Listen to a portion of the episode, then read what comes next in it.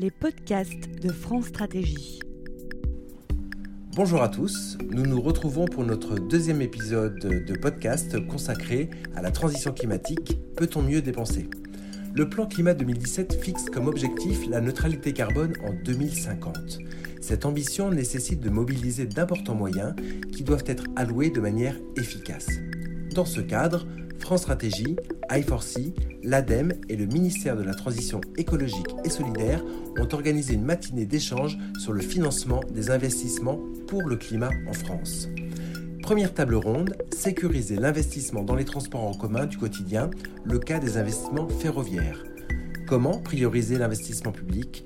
Comment les aspects environnementaux modifient-ils la rentabilité des projets?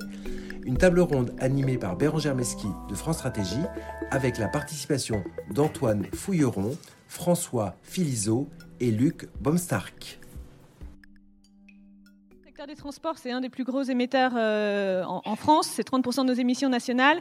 C'est le secteur pour lequel les émissions ont le plus augmenté depuis 1990, avec une progression de 12% entre 1990 et 2016. C'est un vrai enjeu de réduire les, émissions de ce secteur-là. Alors, on a parlé beaucoup de, véhicules électriques, on a parlé de covoiturage, euh, enfin, le, secteur des transports, c'est assez vaste. Là, on va s'intéresser vraiment à un sujet un peu particulier qui est euh, l'investissement dans les transports en commun du quotidien et particulièrement les transports en commun euh, ferroviaires. Pourquoi? Parce que euh, la loi euh, d'orientation des mobilités prévoit notamment une augmentation de 40% des investissements dans les transports du quotidien. Et, sur ces 40%, la moitié sera consacrée à du ferroviaire. C'est vrai que l'enjeu du report modal dans la mobilité du quotidien est, est, crucial. On sait que la mobilité du quotidien, c'est 99% de nos déplacements et 60% des kilomètres parcourus. Et donc, euh, avoir des transports en commun décarbonés et notamment ferroviaire, pour permettre ce report modal, c'est crucial pour réussir les objectifs de la CNBC. Sachant qu'on va maintenir un effort public important, comment est-ce qu'on peut prioriser l'investissement public? Comment est-ce qu'on peut s'assurer de l'efficacité de nos investissements aussi bien économique qu'environnemental. Euh, aborder ces questions-là, je vais d'abord me tourner vers euh, Monsieur Filizot. Vous êtes préfet en chargé par la ministre des Transports de la définition d'une stratégie pour les lignes ferroviaires de desserte fine du territoire, qu'on appelle plus classiquement les petites lignes. Et donc c'est typiquement l'exemple d'infrastructure que, que la loi d'orientation des mobilités euh, semble vouloir euh, favoriser, puisque la loi d'orientation des mobilités vise également davantage exploiter les infrastructures existantes. On a un peu deux idées reçues contradictoires sur ces petites lignes, ou sur le ferroviaire d'une manière générale. D'une part, on entend globalement que le train, c'est forcément bien pour le climat. Et puis on entend aussi que euh, faire rouler des petites lignes, euh, faire rouler des trains diesel sur ces petites lignes, des trains diesel quasiment vides, finalement, c'est bien pire que de faire rouler des bus. Alors qu'est-ce qu'il en est exactement? Un premier élément de cadrage sur, sur cette notion de petite ligne, dont, je m'occupe un peu depuis quelques semaines, c'est, pour vous situer les ordres de grandeur, c'est 9000 km hein, du réseau national euh, ferroviaire, donc euh, de l'ordre d'un tiers, avec un, réseau totalement hétérogène en termes de, fréquentation, vous avez aussi bien des lignes du périurbain, voire du cœur d'agglomération de, Toulouse ou, de Lyon, pour prendre deux agglomérations bien connues. Euh, la desserte de l'ouest lyonnais est ressortie de la catégorie des petites lignes. La desserte de l'ouest toulousain, par exemple, entre Toulouse et Colomiers, si vous connaissez bien, on est en pleine agglomération toulousaine, c'est des petites lignes. Et à côté de ça, de, des lignes qui répondent plus à ce que l'inconscient collectif assimile à des petites lignes, des lignes du Massif central, l'Aubrac, le Cévenol, pour prendre deux des plus euh, symboliques, Clermont-Béziers, Clermont-Nîmes, pour les amoureux euh, du système ferroviaire, sur lesquels les circulations sont faibles, voire très faibles, quelques trains par jour dans chaque sens, et, quelques trains de fret, euh, trois trains de fret par semaine, par exemple, sur l'Aubrac, en, entre euh, Neussargues et, et Saint-Chély-d'Apcher. Donc un réseau très important, très hétérogène, qui appelle des coûts d'investissement très élevés pour sa remise en état, pour vous situer des ordres de grandeur hein, sur les dix ans qui viennent, on, on, considère que la régénération de l'ensemble de ce réseau appellerait un investissement de l'ordre de 7 milliards d'euros.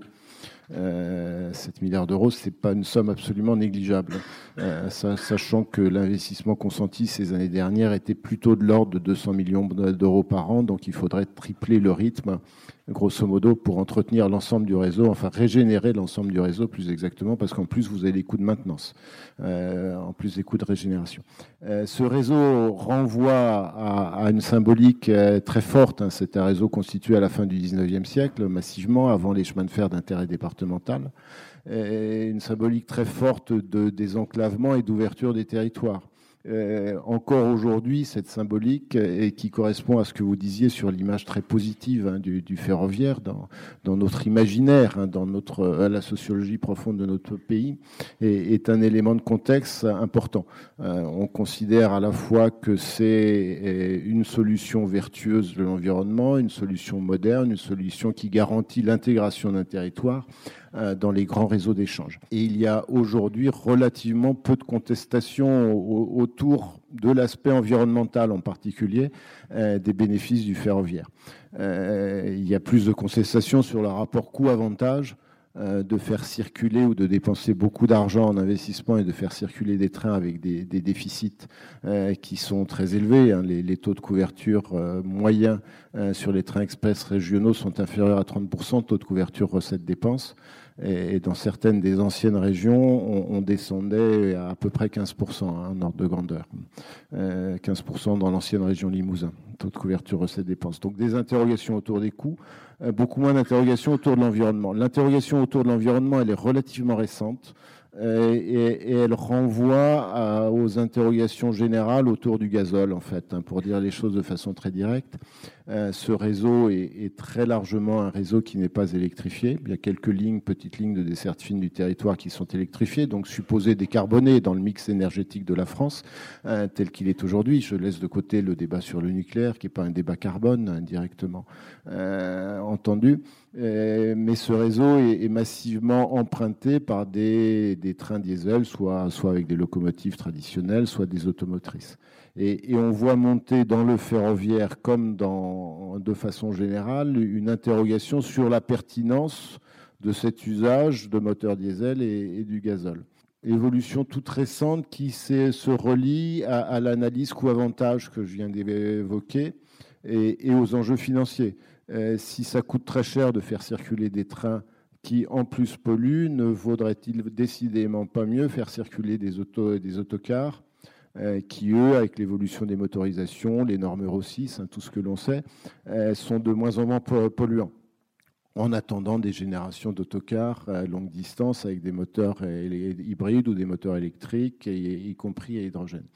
Euh, l'émergence de, ce débat réalimente d'une certaine façon des interrogations sur le devenir des petites lignes. Euh, dans le contexte que j'ai évoqué, et quand vous ajoutez la pression des finances publiques, on peut effectivement se poser la question de savoir s'il est vertueux, globalement vertueux, à la fois pour les finances publiques, pour la souplesse et l'adaptation de l'offre de transport et pour la protection de l'environnement, euh, de s'échiner à régénérer à coûts très élevés, notamment en zone de montagne, mais pas seulement en zone de montagne, des lignes ferroviaires pour lesquelles on pourrait imaginer d'autres solutions.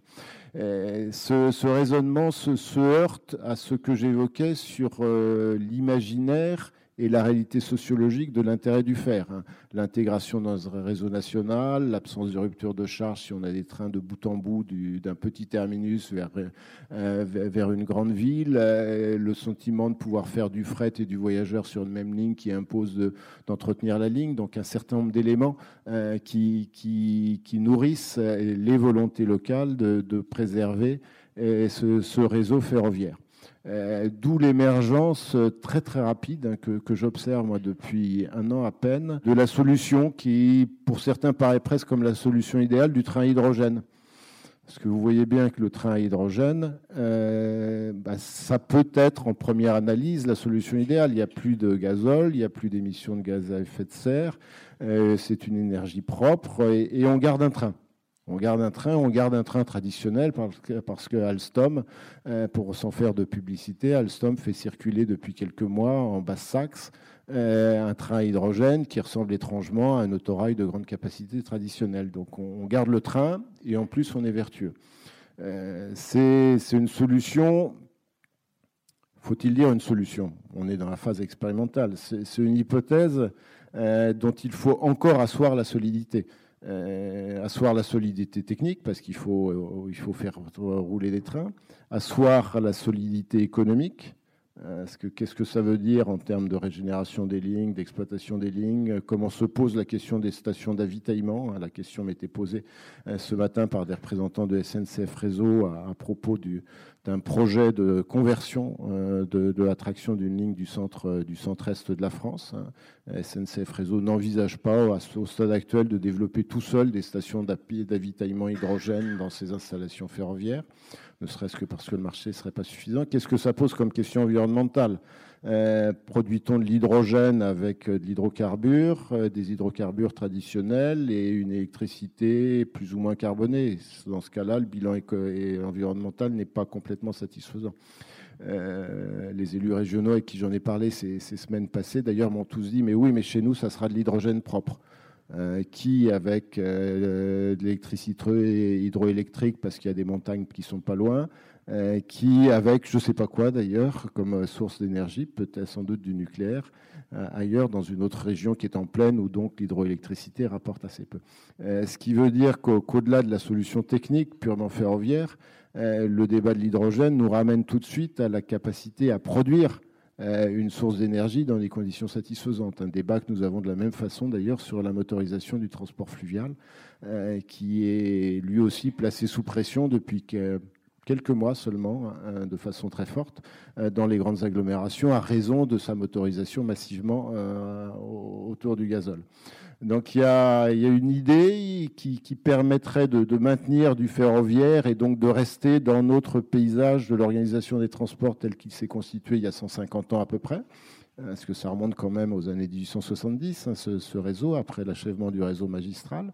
Et puis en même temps, on voit bien qu'il y a des enjeux qui sont des enjeux technico-économiques et environnementaux euh, pour lesquels nous n'avons pas de, réponse immédiate aujourd'hui hein, sur la construction de la chaîne de valeur complète. Euh, en n'oubliant pas une pression industrielle euh, qui est évidente parce que le changement de motorisation implique changement de parc et implique plan de charge pour les industriels du ferroviaire je vous renvoie à des débats récents euh, sur la consolidation, comme on dit en français courant. Autrefois, on disait concentration quand j'étais étudiant, mais c'était il y a très longtemps. Euh, la consolidation de l'industrie ferroviaire européenne. Derrière les aspects environnementaux, il ne faut jamais oublier les aspects industriels qu'il y a dans, dans toute démarche de ce type-là. Au-delà du train à hydrogène, si on pousse le raisonnement, mais je ne veux pas anticiper sur la suite du débat, euh, la question qui vient quand on dit que le ferroviaire et les moyens lourds n'est pas nécessairement la bonne solution, c'est comment réutilise-t-on une infrastructure pour faire circuler d'autres vecteurs de transport Sur ces sujets-là, est-ce qu'il y a des innovations particulières pour euh, recycler ces petites lignes ou ces euh, infrastructures? L'idée simple de base est, qu'une plateforme ferroviaire est, une un, bien public qui conserve une valeur. Et donc, plutôt que de s'orienter vers des fermetures sèches, euh, vous voyez ce que ça veut dire On bloque la ligne, on laisse l'herbe pousser. Et il faut réutiliser ce bien rare euh, qui peut être, pour des raisons différentes, quand on est en zone périurbaine, avoir une plateforme euh, utilisable pour euh, des déplacements, c'est quelque chose d'intéressant parce qu'il est compliqué de recréer une infrastructure nouvelle. Et dans une zone de montagne, pour prendre deux, villes moyennes pour lesquelles le sujet est en discussion, entre Riac et Brive, avoir une infrastructure qui tient encore euh, même s'il faut faire quelques travaux construits il y a, à la fin du 19e siècle, ça dispenserait de, lancer des études, des procédures, euh, de construire des ouvrages d'art nouveau, des tunnels, des ponts, etc.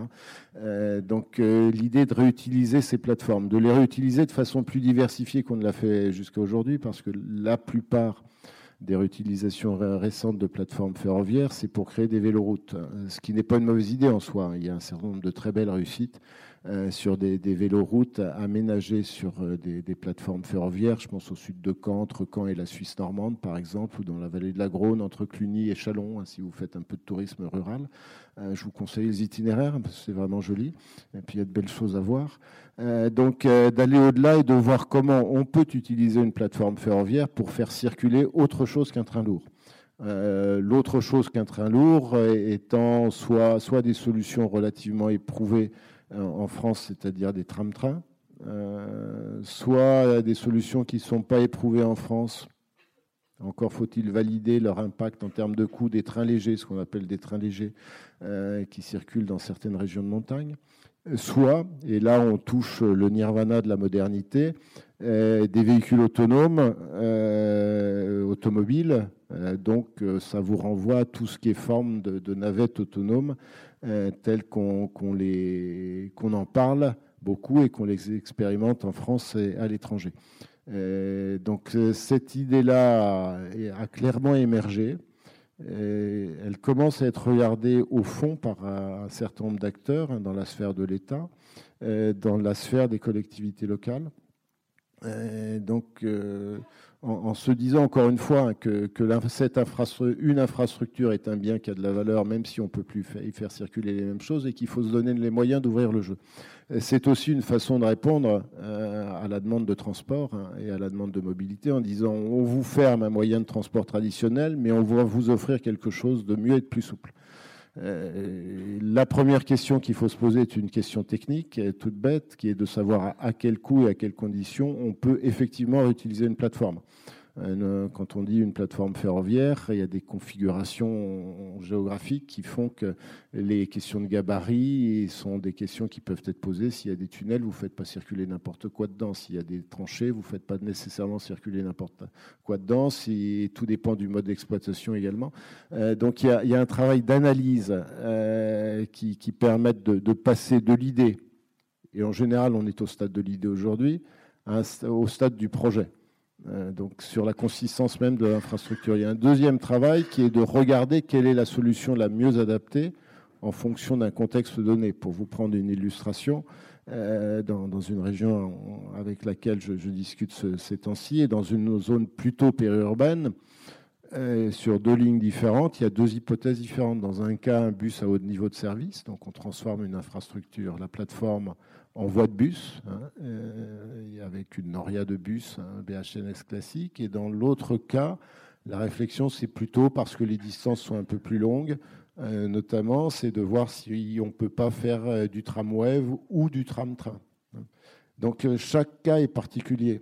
Il ne faut pas se dire qu'on va avoir une solution unique, mais il faut vraiment regarder en fonction à la fois de la géographie de l'infrastructure telle qu'elle est héritée du passé et du besoin de transport entre euh, très différents d'un milieu urbain à un milieu périurbain, à des liaisons intervilles en zone de montagne, euh, quelle est peut-être la solution la mieux adaptée euh, Sachant encore une fois que les, hypothèses ferroviaires traditionnelles sont des hypothèses maîtrisées, ferroviaires légères, hein, sont des hypothèses maîtrisées aujourd'hui au transport guidé, et, que le point d'interrogation est celui de la navette autonome.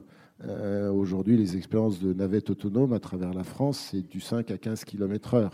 Euh, vous imaginez bien que s'il s'agit de faire, je reprends mon hypothèse euh, d'Interville dans le Massif central, euh, de faire une liaison entre deux villes qui sont distantes de 100 km, on ne va pas proposer une offre à 15 km/h. Il faut trouver un système qui fonctionne à 80 km/h, voire à 100 dans, les lignes droites les plus longues. Et donc le, saut technologique est peut-être plus important euh, qui n'y paraît dans un contexte où on, avance effectivement autour de tout ce qui est véhicule autonome, euh, mais on avance moins vite que ne le disent certains communicants particulièrement habiles et les perspectives de passage en vraie grandeur euh, sont parfois plus éloignées. Et puis se pose une dernière question qui est la question des motorisations. On revient à, votre première interrogation. Quelle est la motorisation que l'on utilise pour ce type de, de transport? Est-ce qu'on reste sur du gazole traditionnel? Est-ce qu'on électrifie? De quelle façon électrifie-t-on? Merci beaucoup. Alors on voit qu'il y a effectivement plein de pistes et de projets pour pouvoir réhabiliter ces petites lignes. Alors, euh, Luc Baumstark, vous êtes économiste euh, au secrétariat général pour l'investissement. Faire le tri entre des projets, euh, vérifier la hum, valeur socio-économique d'un projet, c'est ta spécialité. Euh, on a eu la présentation d'Alain Quinet tout à l'heure sur la valeur de l'action pour le climat. Alors, une première question, comment est-ce qu'au SGPI, vous prenez en compte, vous intégrez l'impact climatique dans l'analyse des projets d'investissement De fait, pour nous, la valeur carbone est un élément évidemment très important des, évaluations des, grands investissements qu'on mène. Alors simplement peut-être pour vous rappeler cette pratique des évaluations euh, ex ante, c'est-à-dire s'interroger sur la valeur d'un projet avant de l'engager. C'est une pratique évidemment qui existe dans le secteur des transports depuis, très longtemps, mais il se trouve qu'en 2012, une loi a finalement étendu cette obligation et qu'aujourd'hui, euh, donc tous les projets euh, d'infrastructure doivent faire l'objet euh, d'une euh, évaluation socio-économique.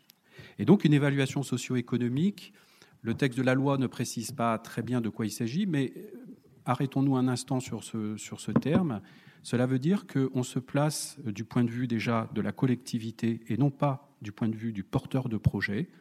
Donc quand on fait une évaluation socio-économique, ça veut dire qu'on s'intéresse à l'intérêt général.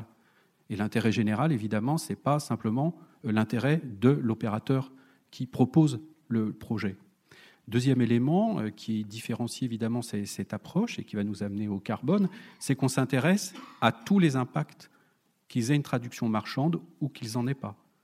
Donc ça peut être des gains de temps, ça peut être des gains en matière de santé, ça peut être euh, quand on fait l'évaluation d'une prison, c'est la manière dont les détenus sont, sont incarcérés, les problèmes que ça pose. On essaye de prendre en compte l'ensemble des impacts. Et d'ailleurs, le décret prévoit que dans les évaluations socio-économiques, le porteur de projet doit faire la liste de l'ensemble de ces impacts. évidemment, le carbone est un élément essentiel, en tout cas pour le sujet qui nous préoccupe aujourd'hui, et vous verrez que ça laisse des traces quand même dans les évaluations, heureusement.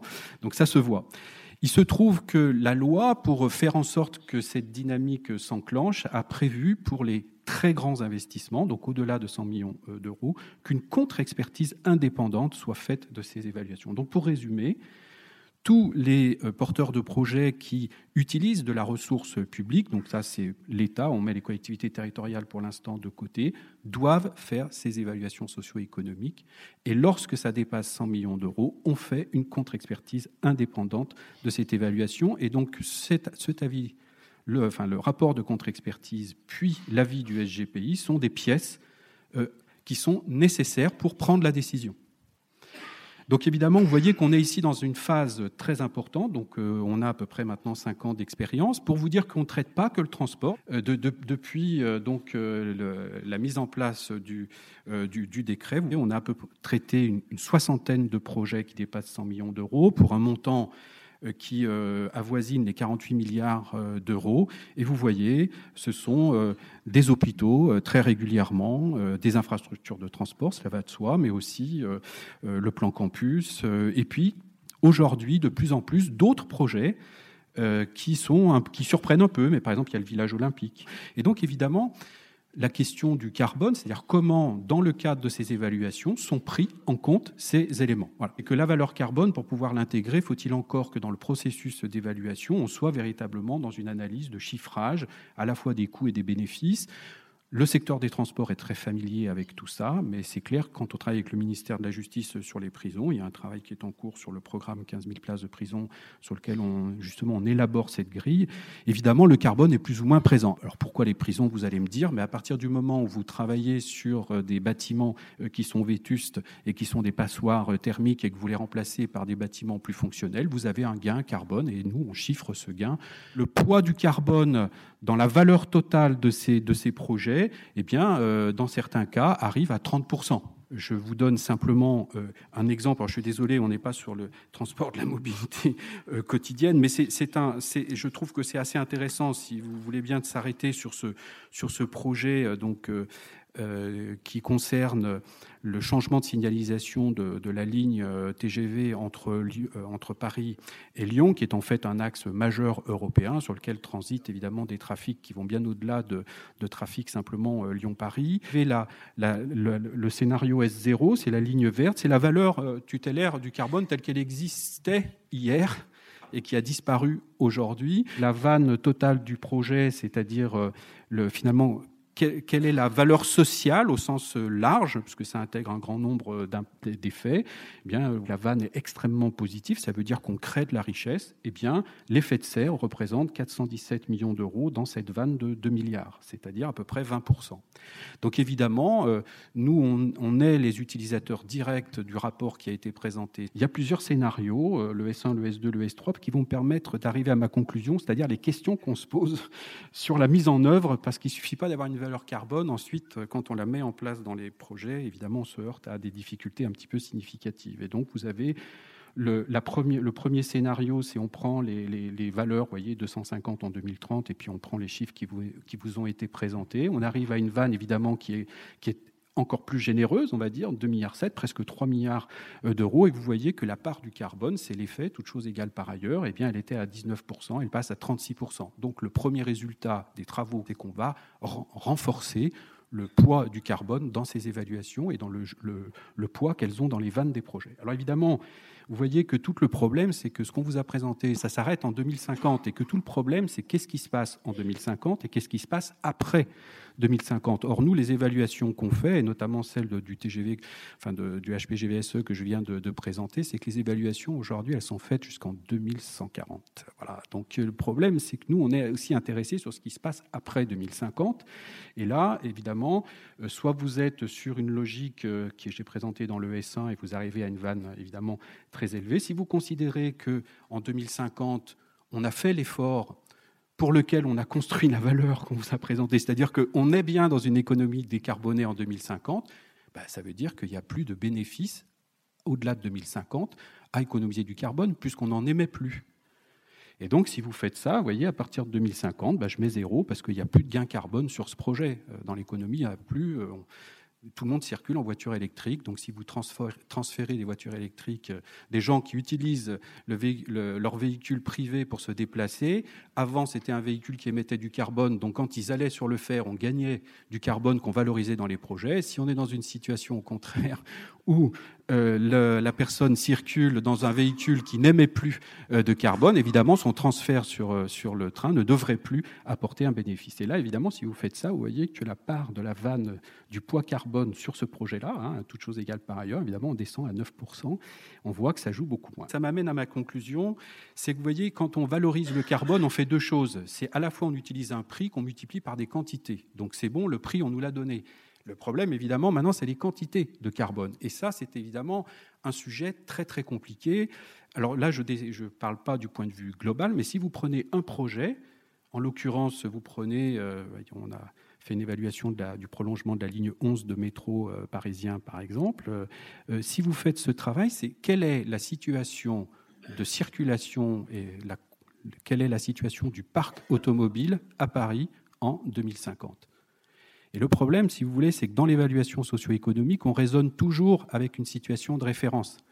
Si vous avez une situation où les gens circulent avec leur voiture euh, classique et qui émettent du carbone, il faut prendre en compte le fait qu'en 2050, le projet va pouvoir permettre d'évacuer ces tonnes de carbone et donc on va les valoriser. Soit vous considérez que la mobilité a complètement changé, que les modes de transport ont changé, et évidemment, il ne faut plus le faire. Et voyez bien que tout l'enjeu, ça va être sur ce point-là, hein, c'est comment on construit, et on est obligé de le faire quand on évalue à l'instant T0, comment on construit l'option de référence en 2050, et je ne vous parle même pas euh, des, années qui suivent. Et ça, c'est un sujet parce que euh, dans tout, ça c'est, je parle par expérience, dans toutes les évaluations, enfin les contre-expertises qu'on mène, tout se joue dans cette situation de référence. À la limite, je ne veux pas dire peu importe la valeur, parce que ce serait faire un jour au travail auquel j'ai participé avec beaucoup d'autres ici, mais ce qu'il faut bien mesurer, c'est que l'enjeu vraiment important dans les évaluations, c'est la manière dont on construit ces scénarios de référence. Et là, il faudra quand même que euh, on mobilise les expertises euh, dans les différents ministères sur les différents secteurs, que ce soit sur le bâtiment, le, logement. Euh.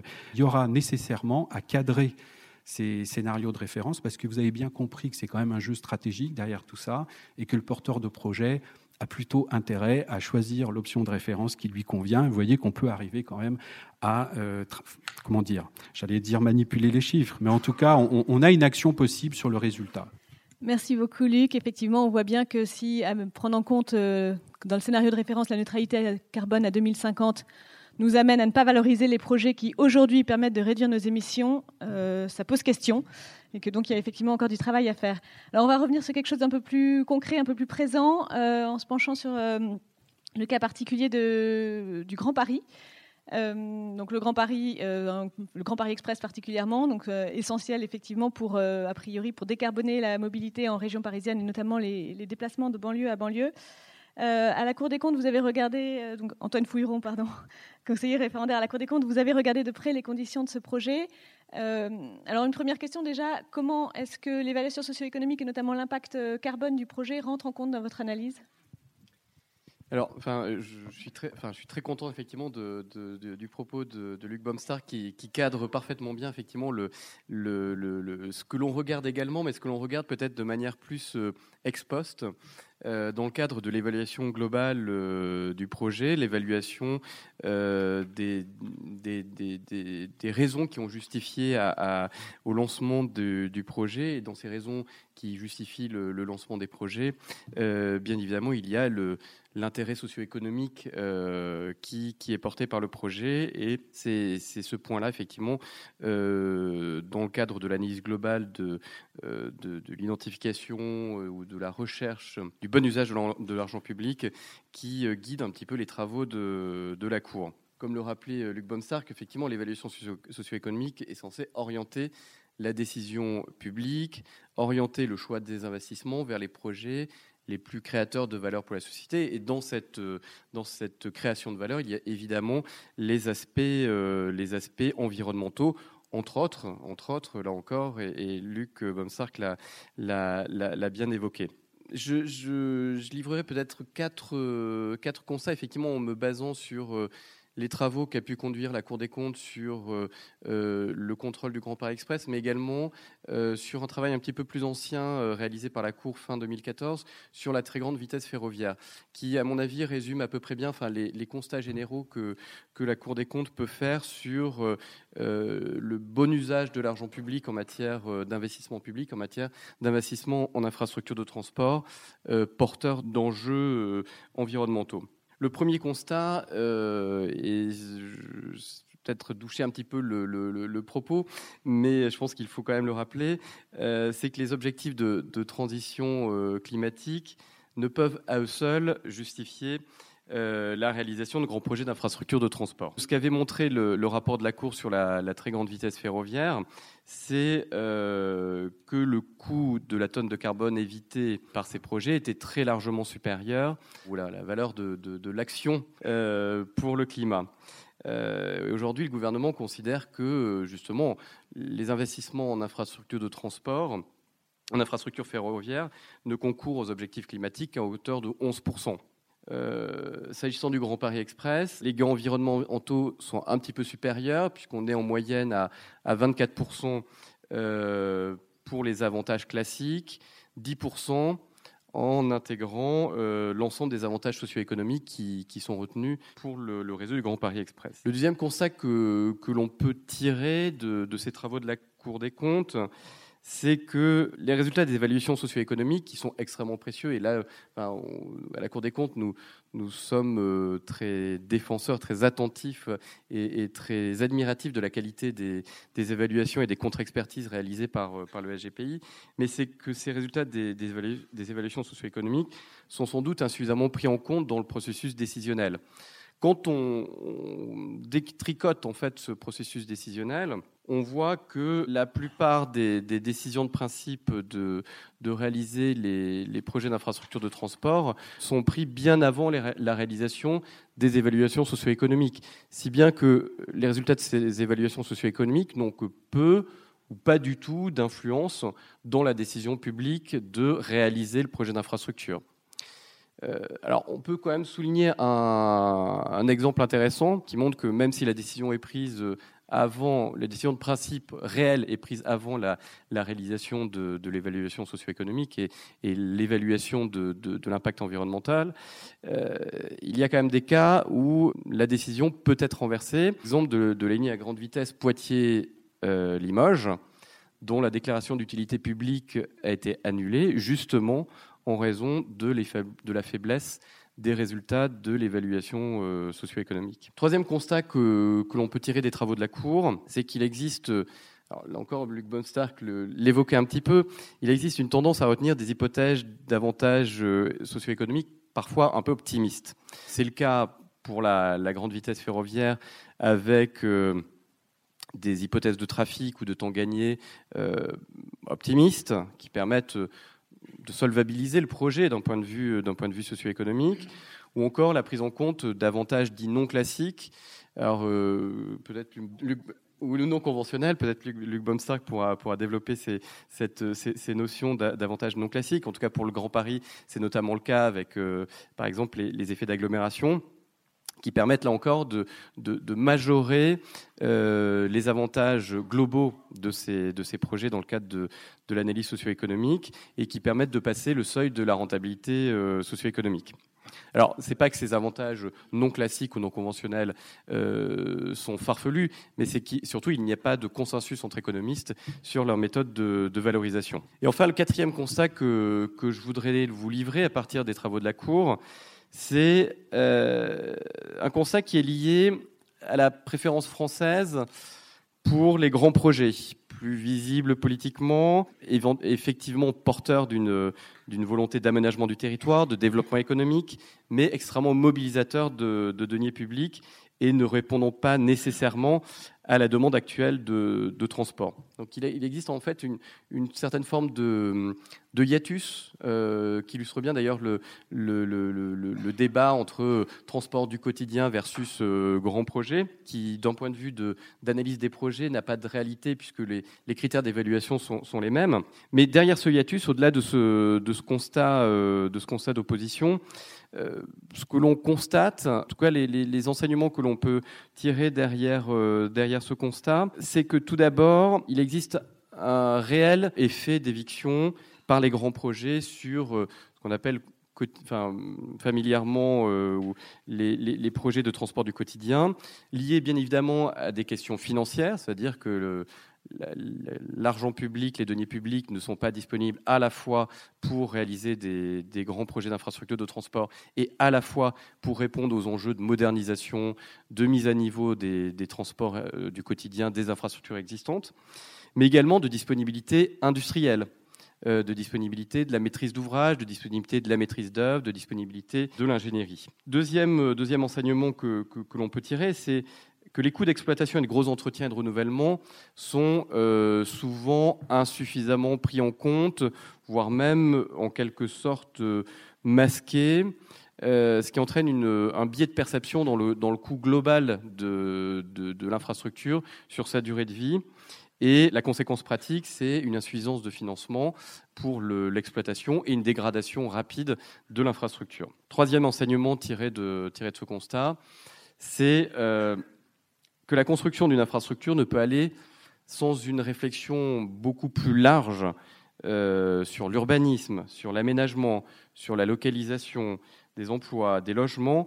Et c'est vraiment un point qui apparaît euh, extrêmement important dans le cas du Grand Paris, c'est-à-dire qu'on ne, peut concevoir une, infrastructure de transport qu'en ayant vraiment une approche euh, globale prenant en compte des, des, compétences qui ne, relèvent pas nécessairement de la compétence des maîtres d'ouvrage en matière d'aménagement, en matière d'urbanisme. Et euh, c'est un petit peu la, la, clé du succès ou la clé, euh, oui, la clé du succès de la réussite de ces, des, bénéfices économiques que l'on peut attendre de la réalisation de, de grandes infrastructures comme euh, celle du Grand Paris. Merci beaucoup. Euh, donc effectivement, euh, une réflexion sur les financements et les investissements dans le transport qui doit être liée à une politique beaucoup plus large. C'est c'est un défi sans doute pour euh, nos façons de, mener les politiques. Je propose qu'on va prendre une série de questions. Je me posais la question en fait si le critère numéro un était la durabilité et, et l'écologie et qu'on n'avait aucun problème de financement, que ferait-on? À mon avis, ça changerait beaucoup de choses. Je me tourne vers les intervenants pour euh, si vous avez des éléments de réponse que vous souhaitez apporter. on a évoqué beaucoup de choses. Je voulais juste euh, rebondir sur, sur deux, deux trois points. Euh, quand on évoquait le, fait que s'il n'y avait pas de contraintes financières, finalement, est-ce que ça ne changerait pas la, donne? Enfin, je, je résume l'intervention. Bon, d'une part, ce que moi j'observe, c'est que dans les dossiers sur lesquels on est, on voit bien que cette contrainte, elle est très prégnante et que du coup, pour la collectivité, euh, par rapport aux objectifs qu'on se fixe, il y a quand même une vraie urgence à choisir, euh, si on peut, euh, les projets qui permettent d'optimiser les objectifs qu'on se fixe par ailleurs. Je crois qu'Alain Quinet l'a bien rappelé, si l'objectif de nos actions, c'est de diminuer les émissions de CO2, il serait quand même ballot de commencer par les opérations qui coûtent le plus cher tout simplement parce que avec la même énergie, euh, les mêmes acteurs, les mêmes opérateurs, on pourrait faire beaucoup mieux avec les, moyens disponibles pour atteindre l'objectif qu'on se fixe. Donc je pense que le, calcul éco, euh, tel qu'on le pratique, a pour mérite de, de mettre en avant la, la, création de richesse qu'on opère. J'adhère complètement à ça. Et ajouter effectivement un point, effectivement sur le, au-delà de, cet aspect de priorisation nécessaire. dans la priorisation, il y a également, enfin, je l'évoquais, la disponibilité pour faire. Enfin, c'est pas parce qu'on décide que l'on peut que, l'entreprise, la, société pourra techniquement euh, réaliser euh, euh, le projet d'investissement. Donc il y a la contrainte financière qui, qui, est, qui, est, enfin, qui est énorme, en tout cas qui, qui doit rester prioritaire et qui doit amener à prioriser chacun des projets. ensuite, il y a la, la capacité à faire, la faisabilité technique qui doit être prise en compte. Merci à tous d'avoir écouté ce podcast. On se retrouve très prochainement pour le troisième épisode consacré à la transition climatique. Peut-on mieux dépenser? Retrouvez tous les podcasts de France Stratégie sur www.stratégie.gouv.fr.